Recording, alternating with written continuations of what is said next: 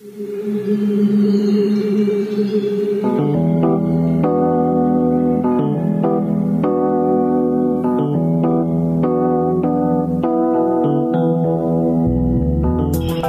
is the Mizzou Sports Podcast, presented by the Columbia Daily Tribune. Hello and welcome to another Mizzou Sports Podcast. My name is Eric Blum, breaking down Mizzou sports with you every week here on the show. Joining me, as always, is the regional sports editor for the Columbia Daily Tribune, Kevin Graeler. How are you, sir? Another week, another podcast. Let's do it. I am ready. Uh, this week is another podcast after a loss, uh, which has kind of been the norm here. That's become our specialty recently. Uh, the unfortunate specialty of after a loss where Missouri does not score a touchdown either. Uh, Missouri lost 23 to 6 to Florida's, all of you probably know. Uh, now 5 and 5 and they have Tennessee coming in this weekend, who is also five and five, but they have won three straight. Missouri has lost four straight. Yeah, you got a tale of two different five and five ball clubs at that point uh, going into this Saturday. But for Mizzou, I think the question that we have and that everybody has is, what happened to the offense? Six points in the last nine quarters combined. 27 in the last four games, 145 minutes without a touchdown, 30 straight possessions. Just we, we can we can we can uh, slice and dice however we want. That's not good. No, not at all. Uh, and and it's weird. It's like it happened right in front of our eyes of the, those of us who were I guess, at the game. I mean, it was even probably plain for the home fans to see the team who left and scored 38 against a good Ole Miss team who put up 37 against uh, LSU at home. And then you see them come back and score six at home against Florida, and you can just it looks like it looks like two different teams. I mean, it, it, it this is a Jekyll and Hyde type team. I mean, and you're facing another one, but you're getting the better of the Jekyll and Hyde coming from Tennessee. I mean, Tennessee is a team that lost to Georgia State at home and BYU at home then hung on and gave Alabama a game, and now has won three straight games as well with UAB, Kentucky, and South Carolina. So where does this matchup fall for you? Is this is this a, a, cakewalk for Missouri like it has been the past two years, or is this a dangerous matchup for them against Tennessee, which is even odd to say? I don't think it's a cakewalk uh, at this point. Uh, you know, I can't imagine uh, a way that going into this, um, anybody, uh, you know, from from the coaches to the players to the fans would, would feel that way. Um, but this is a very winnable game. Um, this is much more winnable than uh, at Georgia or home versus Florida uh, but the offense is going to have to execute. And I think that I mean that's the thing to look for. The the defense, time and time again, has given the Tigers a chance. Um, but it's just going to come down to getting that ball in the end zone, even just that first time to get some confidence going. Um, and and who's going to be that playmaker for the Mizzou offense to really kind of get over that hump? And if it, if they don't have that playmaker, who's the guy that raises their game? I mean, at this point in the season, I mean, you're in week 13 of the college football season, and we maybe don't know the identity of this team yet. It's it's crazy to think about that. You know, we were like, okay, they're five and one. Missouri's in first place in the SEC East. This could be a really a game changing type season for them. We expected nine wins, but maybe even pushing double digits is still, even with the loss to Wyoming, was something on the table. And we're still waiting for that sixth win.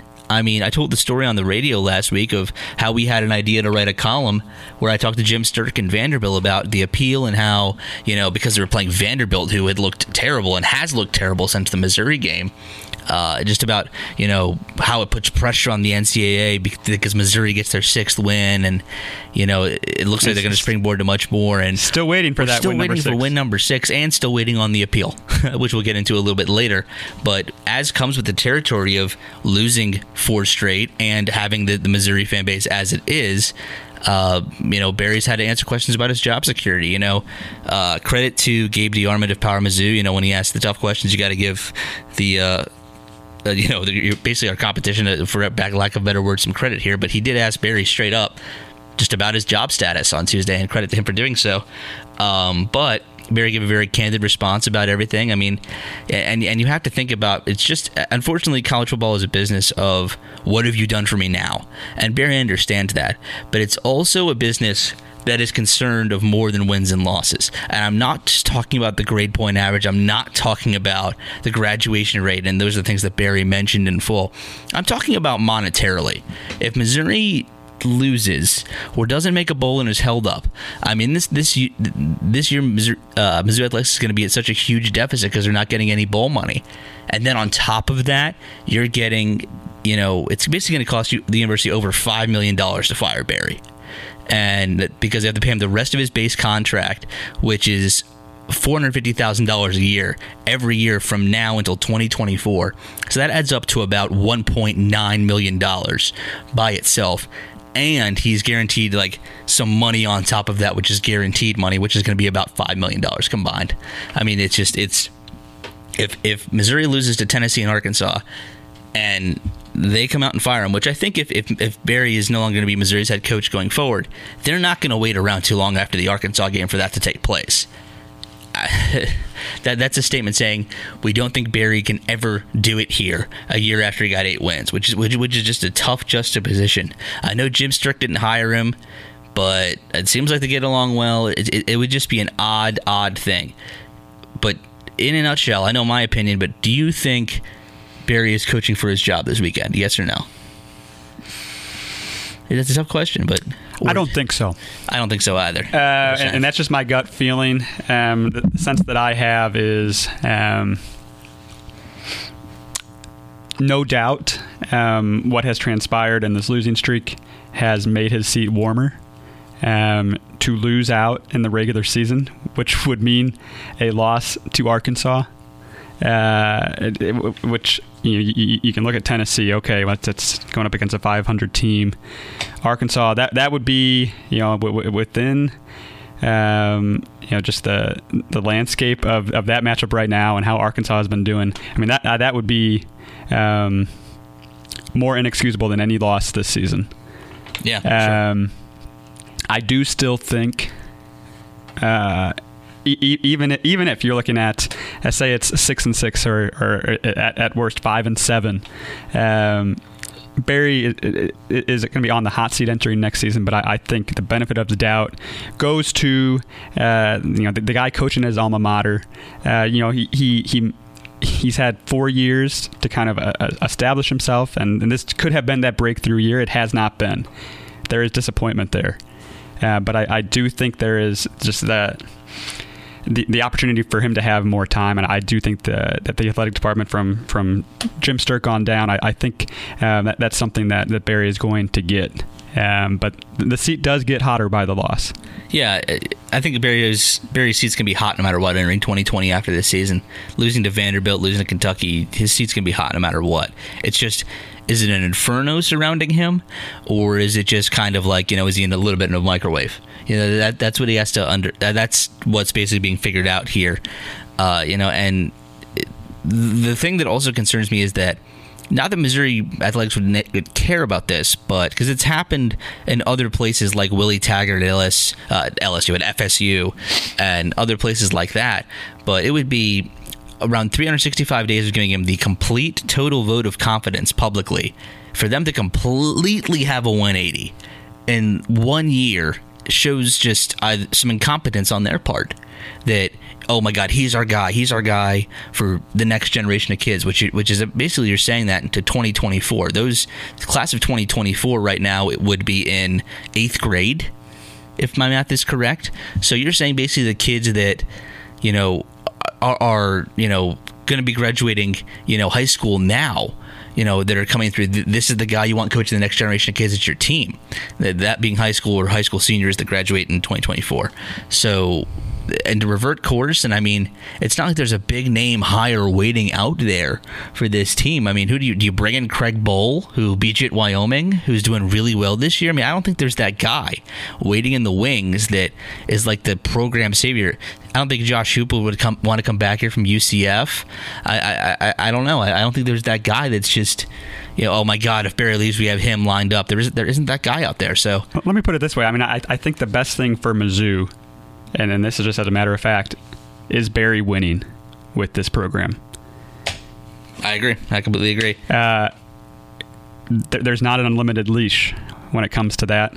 I don't think one season makes or breaks a program. Sometimes, however, it does. Sometimes it, it, does. uh, it, it, it can make or break whether a head coach has its has his job.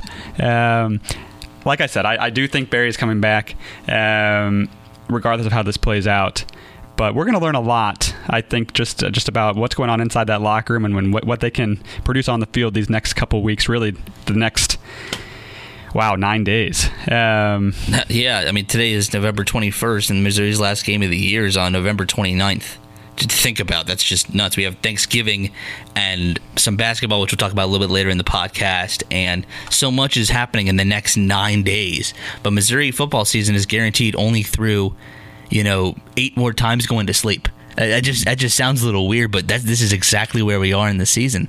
Uh, and we actually have former Tribune football writer Blake Toppmeyer uh, coming uh, on the podcast a little bit later. Uh, he'll he's now writes about Tennessee. He'll break down this this Jekyll and Hyde versus Jekyll and Hyde matchup, uh, and you'll hear more from him. But before we go, we want to talk a tiny bit more about the NCAA uh, appeal because I mean Missouri still hasn't heard anything, and we're more now more than four months since the NCAA heard the appeal in Indianapolis, and this is going to reach this is going to reach if it's not already right on the doorstep, but the 300 day mark of this is this is involved this entire year for Missouri. I mean, I can't do the math right in my head real quick, but you know, this goes into December. We're right on the doorstep of 300 days since these sanctions were first first announced on January 31st, and now it's it's a matter of Missouri might be hearing the first week of December after they've already gotten to six wins. That's why six wins is now important for this team. Is that Missouri is going to accept their bowl game sometime, basically December 8th. So if they don't hear by December 8th, win or lose, this extends to the 2020 season. I mean, yes, if they lose to Tennessee and Arkansas, they take it this year no matter what, and it becomes a non the biggest non-story ever. Of well, and now we focus on the scholarship limitations, which is so much less important than the revenue and everything that would come from the SEC.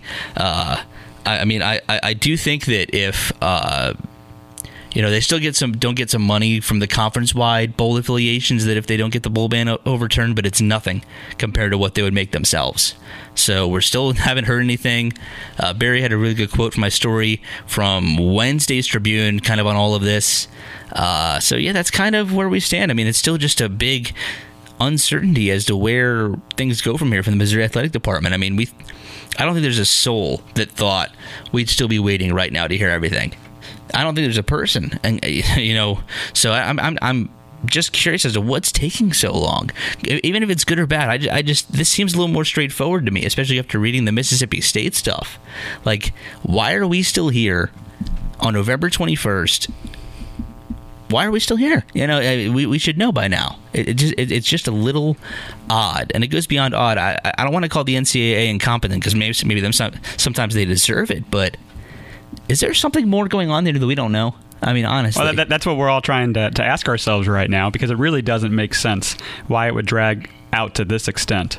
Um, you know, and, and the ongoing challenge for Mizzou, uh, while trying to record win number six, which has proven very elusive, uh, is is just to, to to keep that focus on on getting bowl eligible in the first place uh, to where the NCAA appeal, the decision there would would loom large for this season. Um, you know, it's it's it's really hard to think about right now if there is no decision. Um, that bowl ban then maybe being enforced next year and, and this kind of hanging over the the head of the program for for, for another 365 days that would be brutal um, but that's where we are but that's where we are and just and and where we are is just this uh, this element of the unknown. Um, element of the unknown about what what exactly do we have with this Mizzou football team this season, and when are we going to find out the NCAA decision and what will it be? Uh, and it, has been a kind of a season of, of waiting and waiting and waiting, and uh, you know we're going to have some type of, some type of conclusion here soon. Um, where you know here in the next week and a half we're we're, we're going to at least know, um, you know what can can Mizzou get to that win number six. Yeah, um, yeah. I mean, and I think that unfortunately the two main topics of this podcast are very well intertwined. If let's say Missouri doesn't make a bowl next year, you kind of or Missouri gets to win number six, but the bell ban gets over upheld, and so Missouri can't go to a bowl this year, or they hear after.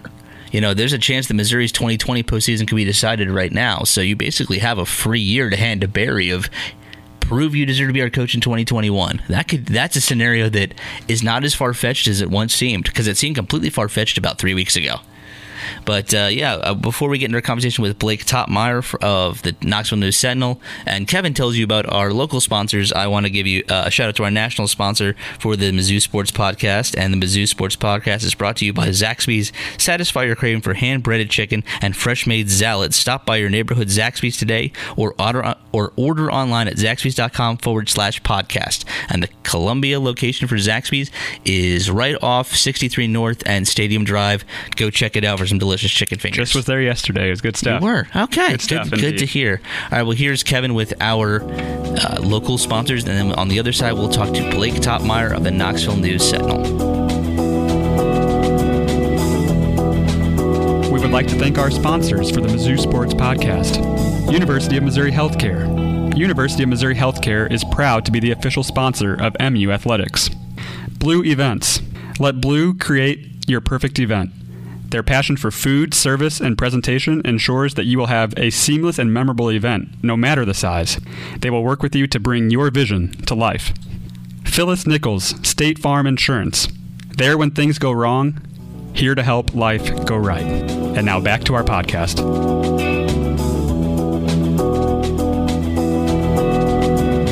Sports Podcast this time is the Tennessee football beat writer for the Knoxville News Sentinel, and probably a familiar face to a lot of you out there, the Columbia Daily Tribune, I guess Missouri football beat writer emeritus emeritus. I don't know if there's a double word for emeritus, but two before me, Blake Toppmeyer. How are you doing, sir? I'm doing well, Eric. Thanks for having me on. Good. Uh, is there is there a word for double emeritus? I mean, uh, the, the Danny Danny Jones before me, and then you Danny took over for you. Is there is there a word for that? I don't know. I don't, I don't, I don't know that there is, but it's, uh, it's been a, a pretty good run of, of writers here over the years. So it was, uh, yeah, it was a fun time uh, working at the Tribune. I was there for uh, almost four years, so definitely enjoyed my time in Columbia. Do you have a favorite memory covering Missouri football or Missouri athletics as a whole? Um, you know, because I covered uh, non-revenue sports as a beat writer before uh, I went to football, and uh, the, this the main season I was covering football, Tennessee, or, or excuse me, Missouri was not particularly good. Um, so I'd say probably the top memories would include covering J'den Cox. Uh, he was such a uh, vibrant personality, or is such a vibrant personality, and uh, obviously an, an awesome athlete as well. I covered, uh, I had the opportunity to cover two of his three national championships. The first one in Oklahoma City, uh, and then it was either his second or third national title. I think his third, maybe in uh, St. Louis. Uh, so I'd say covering uh, J'den was uh, something that, that stands out.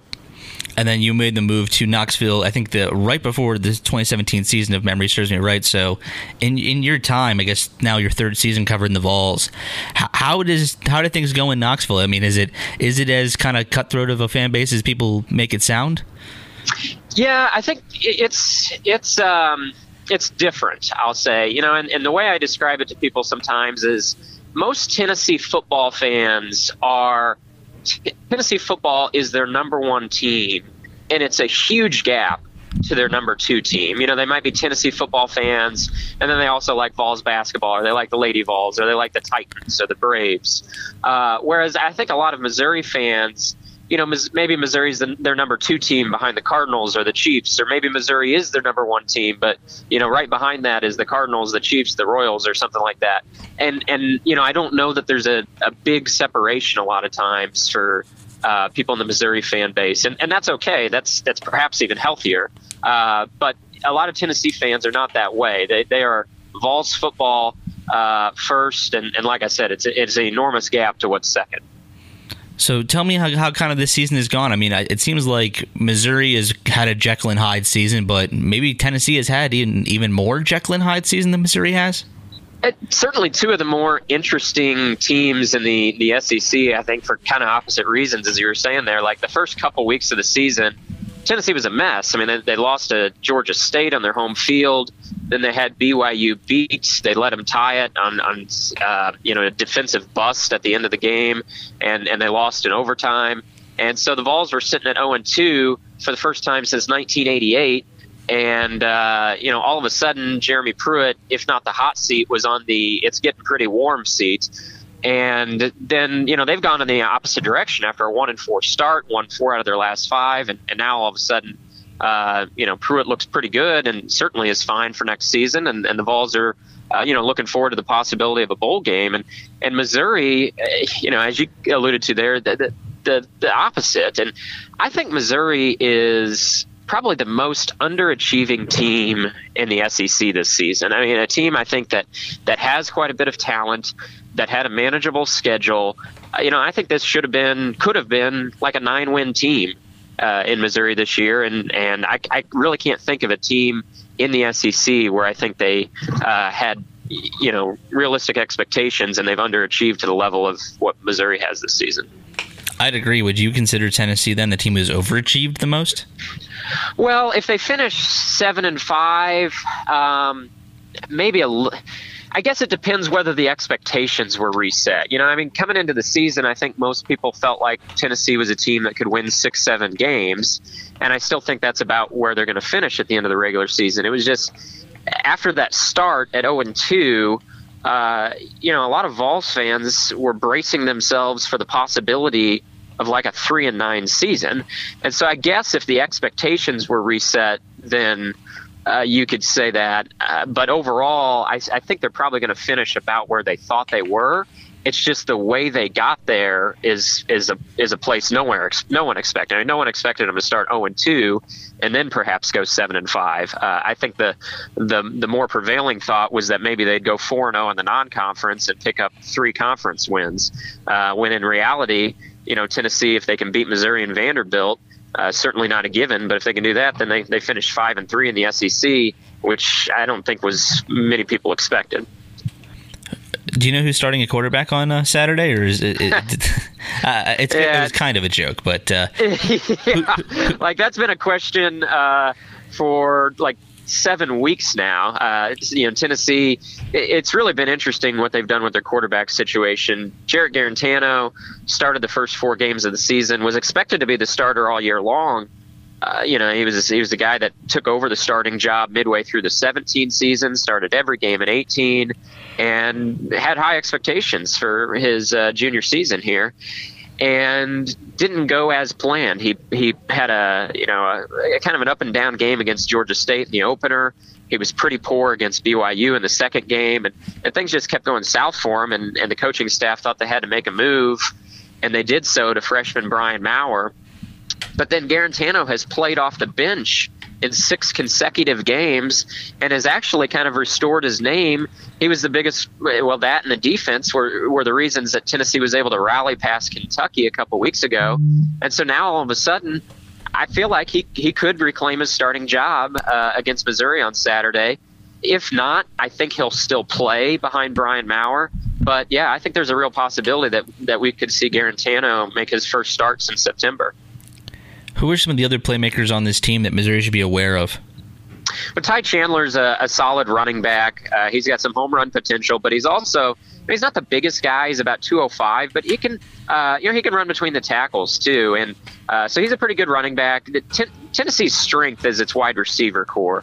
Uh, they got a couple guys. Marquez Callaway is as good on 50-50 balls as probably as probably anybody in the SEC. Uh, you know, he's maybe not the best route runner. He's got good speed, not great speed, but in terms of you know just throwing up a 50-50 ball, uh, he's he's as good as anybody in this conference. And then Jauan Jennings is more of your possession receiver, good route runner, physical guy. Uh, he's he's having a really solid senior season and, and, probably we'll get some all conference conversation. Defensively, they've got some seniors that have really stepped up lately. You know, people ask why Tennessee has been able to go four and one in its last five games. And I look first and foremost at those seniors on defense, guys like Daniel Bituli, who had 19 tackles in their last game against Kentucky. Darrell Taylor uh, has established himself as, as one of the premier pass rushers in the SEC. And then Nigel Warrior, the senior safety, is playing his best football of his life. Uh, he started the season not playing particularly well. There was even some thought of, you know, maybe whether they would take him out of the starting lineup. Well, that's past him now, and, and he's he's playing really good ball. So those seniors are really sparking what Tennessee's been doing lately on defense. And then I'll, I'll ask you this: If uh, you saw this, I think you saw the spread was five points for Missouri. Were favored coming in. Do you think that was fair? And then, if so, what's your final score prediction? And can Tennessee cover? It was pretty curious, you know. I mean, every time I, I kind of have a reaction to a spread, I got to remind myself, like, well, you know, those guys in Vegas, more times than not, know a lot more than, than we do when it comes to uh, setting those betting lines. But it did seem a little bit out of sorts uh, with the way Tennessee's been playing lately as compared to the way Missouri's been playing lately. And, you know, I know Missouri's been better at, at home this season, but still, these feel like teams trending in the opposite directions. And uh, so, yeah, if I was a, a, betting man, I would I would take the Vols and the points. And I've, I've, actually picked the Vols to win this game outright. And I think my score prediction was uh, 24 uh, 20. So I feel like the strength of both these teams is probably their defense um, and and two teams that uh, haven't been particularly great offensively in the last few weeks. But Tennessee has shown during this recent stretch that they're comfortable winning some of those low-scoring games. They beat Kentucky 17-13 on the road.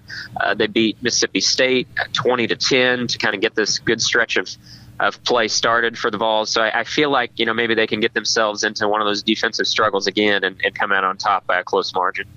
So when you come back to Columbia, uh, where, where's your go-to? And uh, uh, you know, do you have any traditions when you're coming back here? Because you said you lived here for four years.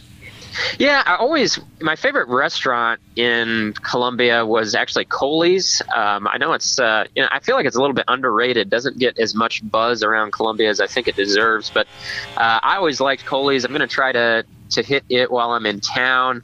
Uh, in terms of grabbing a drink, I, I liked to go to billiards.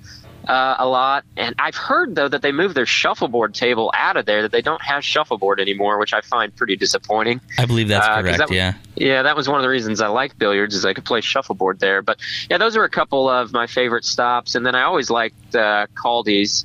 Uh, I would go in there and work from Kaldi's, usually about a couple times a week to kind of change up the scenery. And I actually, uh, you know, Knoxville has a great food and beverage scene. They're, they're downtown. I think Knoxville is one of the, the best SEC cities, and I, I would actually uh, I would rank uh, Columbia Mo in the top half of the SEC as well in terms of uh, you know fun SEC cities. But Knoxville's got a great food and beverage scene, but I have not found a coffee shop that I like as much as Kaldi's. Kaldi's certainly has the edge for me uh, in in coffee shops as compared to anything I've found in Knoxville.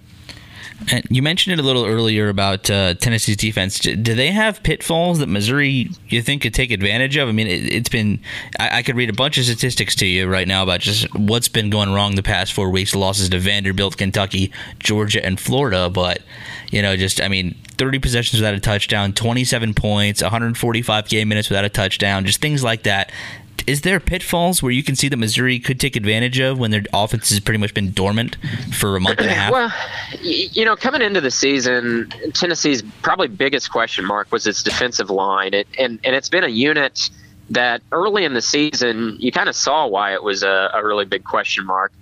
As the season has gone along, it has steadily improved. I still don't think I'd call it a team strength though. So if there's there's a weaker unit on the defense, I would say it's probably the defensive line. And so if Tennessee um, or if, if Missouri can get some run game going, then I would say that's probably gives it the best chance for some offensive uh, success there. You know, if you look at that first drive that Kentucky had against Tennessee in that game a couple weeks ago, uh, the Wildcats were, were having their way up front, and Lynn Bowden was, uh, you know, functioning at his best in, in that formation that uh, Kentucky operates out of there with basically a glorified Wildcat. Now, Tennessee adjusted to that really well in the second half and, uh, and shut Kentucky down after halftime. But I think that's you know, it's it's really a gimmick offense that Kentucky's running, so I think that's kind of prone to happen. But uh, you know, if Missouri can establish the run, I, feel like that that could be an area for success. And another thing is, you know, Tennessee has had trouble at times against a running quarterback. I know Kelly Bryant does not run as much as he did at Clemson, but if he's getting a little bit healthier now and, and can run a little bit, I think that's something that could possibly give Tennessee some trouble as well. All right, uh, plug everything. Where can people find you online if they don't already read your stuff? And uh, just plug everything you got going on this week. Yeah, uh, I'm at Twitter at b toppmeyer. I hope uh, some Missouri fans. Well, I, I, shouldn't say I hope. I know some Missouri fans still follow me, and I, I appreciate their follow. I, I love hearing from them. And uh, online, my coverage is at knoxnews.com. Are you? Will you be the only one coming from uh, Knoxville from the paper? We will. We will have a, a couple guys. Uh, Mike Wilson, who uh, covers Tennessee basketball and helps out on football, will be in town, and uh, our columnist uh, John Adams will will be there as well. John is uh, maybe the long. Well, I don't know. It's probably between John and Cecil Hurt and Pat Dooley in terms of who's got the title of the the longest standing columnist in the SEC. All right, sounds good. Well, thanks again, Blake. That was Blake Toppmeyer from the Knoxville News Sentinel, former Tribune staffer. Thanks for coming on this podcast, which I'm sure you actually appeared on a couple times over the years. I know you appeared maybe most recently with Danny at SEC Media Days last year, but you were a frequent guest when you actually worked here. So nice to have you back on the podcast. Absolutely. Thanks for having me on, Eric. Blake once again for being our on the beat guest this week. Hopefully, learned something from that. And uh, now we'll go on to the non basketball stuff, or sorry, the non football stuff. My apologies. Uh, we had some men's basketball last night and Monday. Uh, women's basketball is playing tonight at South Dakota, but they've had not the best run of luck as of late. Uh, let's see what else is going on. Uh, volleyball played last night, lost in straight sets to uh, Kentucky. Kentucky which, it was. Which, yeah. which one of those do you want to dive into first? Well, I guess we, we, we, can start with men's basketball out of out of those. Sure. Um, you know, really defensively, a, strong first five games for the Tigers. Um, you know, what what is that stat? It's the, the first time since 1951 that Mizzou has allowed. Uh, 63 or fewer points in each of the first five games in That's a season. Correct. Yeah.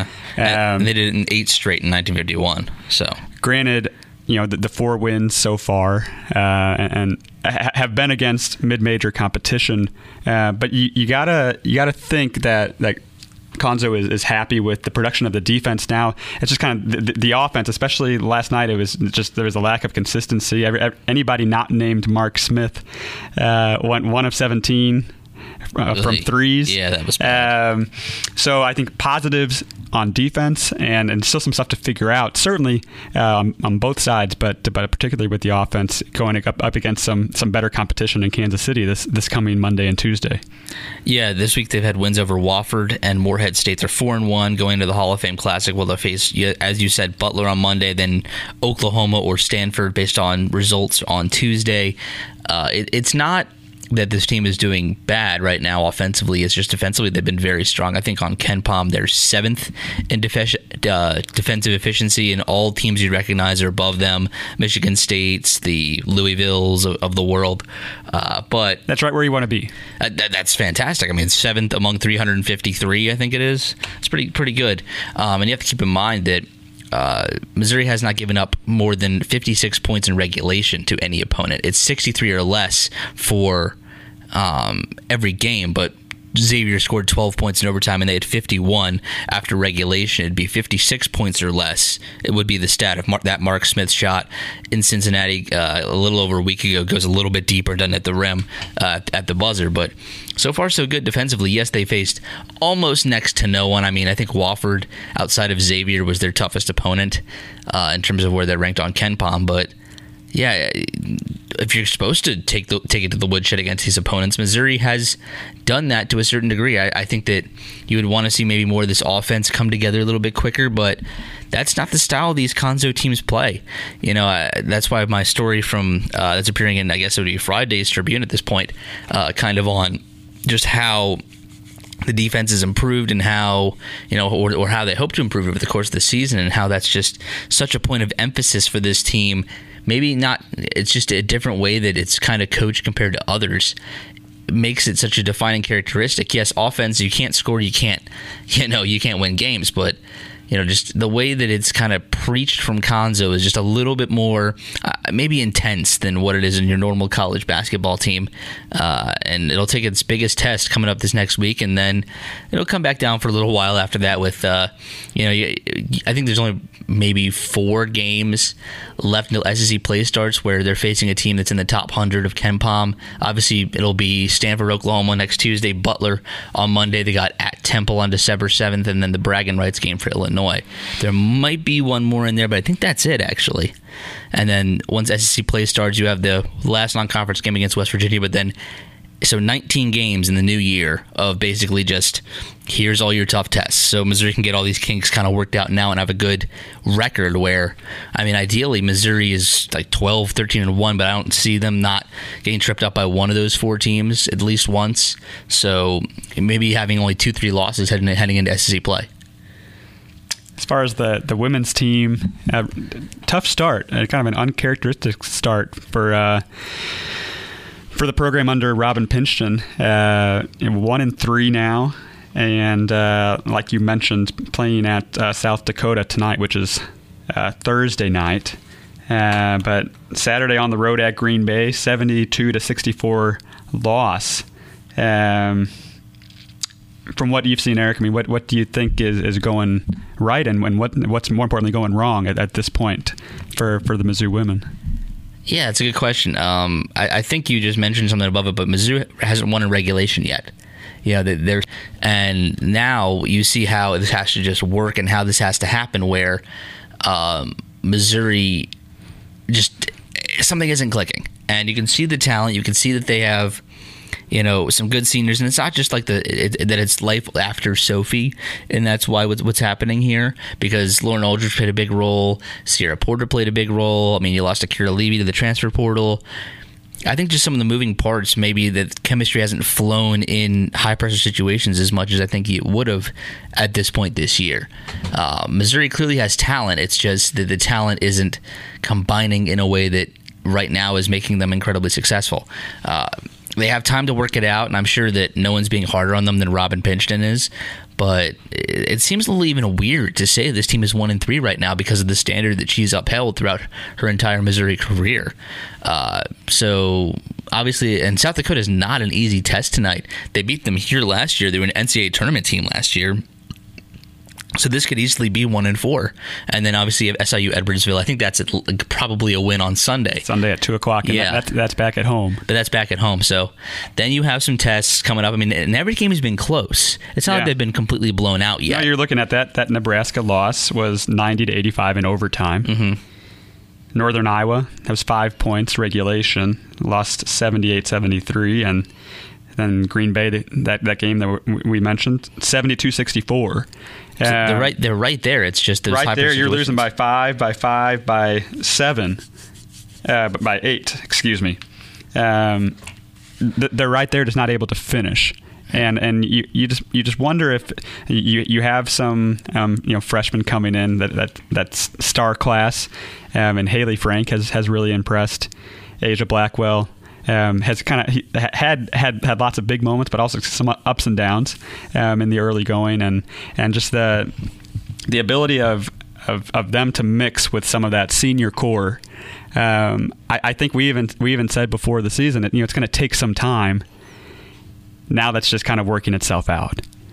Yeah, I, I, completely agree, and uh, we'll see how it goes for them. I mean, it's still early, early in the season for them. I think that next week they're actually going to Cancun of memories. Yeah, right. yeah, over so, Thanksgiving. So that, that that will be nice for them. I'm sure no one is uh, jealous that uh, you're, you're, spending Thanksgiving in Cancun, Mexico. Although it's a work trip for them. So. Thanksgiving Day, uh, there's a game, Mizzou versus New Mexico. That's three o'clock Central but yeah, Cancun is not in Central Time. I think they're actually in Pacific, so it's gonna be one o'clock in local time in Cancun. So, and then the day after that, Black Friday, uh, Tigers take on North Carolina, and that's a five thirty. Uh, Central Time here, so of course different time zone, but uh, yeah. that's what it would be here. All right. Well, now uh, we'll get into a little bit of volleyball before we head out of here. Volleyball was looks like a, they were in a really good spot until last night.